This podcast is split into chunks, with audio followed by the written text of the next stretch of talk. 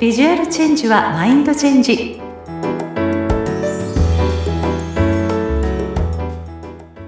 皆さんこんにちは。外見戦略コンサルタントの相原由紀です。さて今回は外見戦略って必要？と題してお送りしたいと思います。あの私の肩書きが外見戦略コンサルタントと名乗っているんですけれども、まあ、世間でいうイメージコンサルタントなんですね。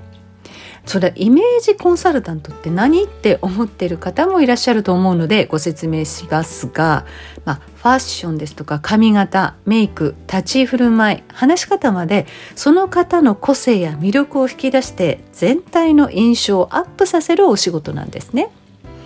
で私のお客様には、まあ、起業している方や婚活されている方などが多いんですけれども、まあ、主婦の方もね第一印象から与える影響ってことをぜひ考えてほしいんですね。まあ、妻として母としてまあいろいろな人とのお付き合いってあると思うんですよ。もちろん、まあ、子供がまだ手がかかるって方は、まあ、自分のことに構ってられないっていうところは致し方ないと思うんですけれども、まあ、外見印象でどう見られているかっていうことを意識するだけでも違うんじゃないかなって思うんです。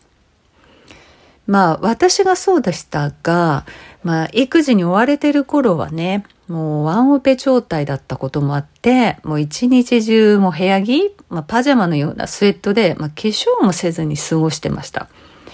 まあ、近所に買い物に出かける時っていうのは、もうマスクとね、帽子をかぶってしまえば、もうごまかせましたから、もうそのまんまで、まあ、買い物に出るっていうことをしてたりね、本当にね、自分の姿に気を止めてなかったんですよ。ただね、まあ別に誰に見られてるわけじゃないと自分でね、あの手を抜いていると、まあ心がすさんでいくっていうか、こう、まあ、そんな毎日を過ごしているとね気持ちも落ちてしまいますしどんどん老けてくんですよ。あの息子が生後3ヶ月過ぎた頃くらいですかね、まあ、気分転換に、まあ、児童館に顔に顔を出すようになったんですけれども周りのお母さんの姿見てね自分の身なりのひどさにまあ愕然としました。あの当時私は港区に住んでいたんで、まあ綺麗にしているママも多かったんですよね。まあそれまで外とのね関わりを絶っていたので、まあ自分の姿がねとっても恥ずかしいなって思った記憶があります。まあ初めて会った時ってこう第一印象から、まあ、この人と仲良くなりたいかなとか話したいかなって、まあ、瞬時に想像したりしませんか？まあ、私はねどんな風に見られてたかなと思うともうほんとゾッとしちゃいます。まあ、そこから見た目に対する意識を持つようになりました。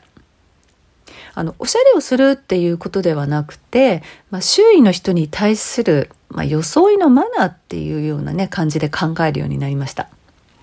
まあ、行く場所を会う人に合わせた、まあ、いわゆる TPO ってねいうことを意識して装うようになったんですけれども、まあ、出会う人ね、知り合ってこう仲良くなるっていう人も変わっていきましたし、まあ、そんな人たちと接することで、まあ、自分の気持ち自身もね、あの、気分が高まっていったっていう感じですね。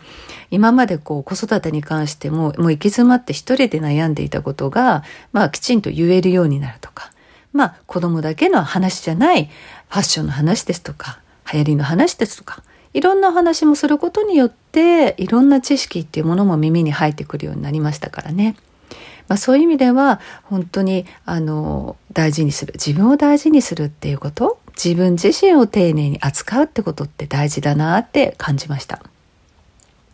また、まあ私がイメージコンサルタントを始めたきっかけっていうのが、まあこの経験とは別に、20代からモデルとして活動していた中で経験したことでもあるんです。まあ、大きなね CM とか広告の仕事って全てオーディションで決まるんですね。で、スポンサーさんが望むキャラクターっていうのがあるんですけれども、私はそんなことを一切考えずに、毎回全身黒のかっこいい系スタイルで言ってたんですよ。ザ・モデルみたいな感じの格好で オーディション行ってたんですね。で、当時、まあ、スーパーモデルが流行ってまして、まあ、シンディ・クロフォードとかね、ナオミ・キャンベルとか、まあ、かっこいい海外のモデルさんに憧れていたっていうこともあって、まあ、全身黒スタイルとかかっこいい系にあのスタイルしてたんです。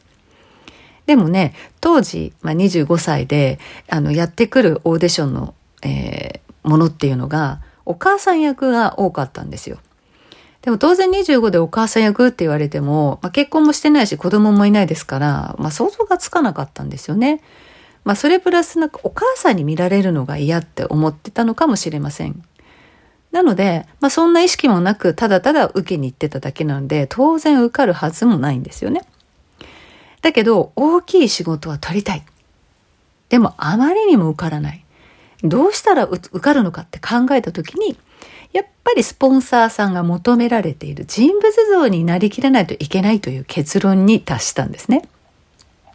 で、そこからは、まあ、自分の好きな格好ではなくて、スポンサーさんが求めているお母さん役ってどんな人っていうのを考えて、服装とか髪型、メイクをそう見えるように変えていったところ、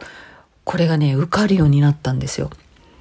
まあ、つまりは、他人が見る印象って外見を変えれば簡単に変えられるっていうことに気づいたんです。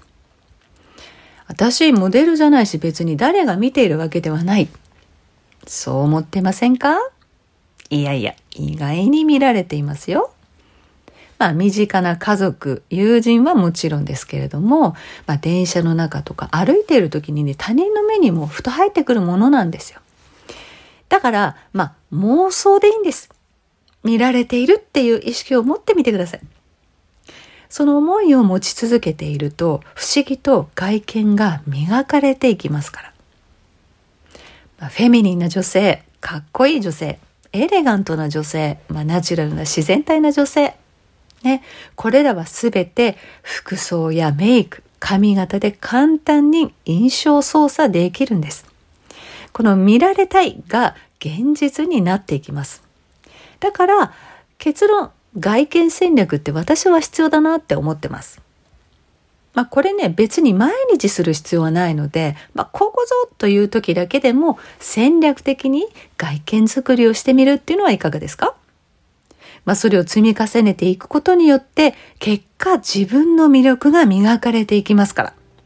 ね。あなたの新たな魅力発見に向けてちょっとだけ意識を向けてみませんか？行動に起こす起こさないはあなた次第ですよ。ということで今回は外見戦略って必要？と題してお送りしました。次回は素敵なゲストをお迎えしてお送りしますので楽しみにしていてくださいね。それではまた。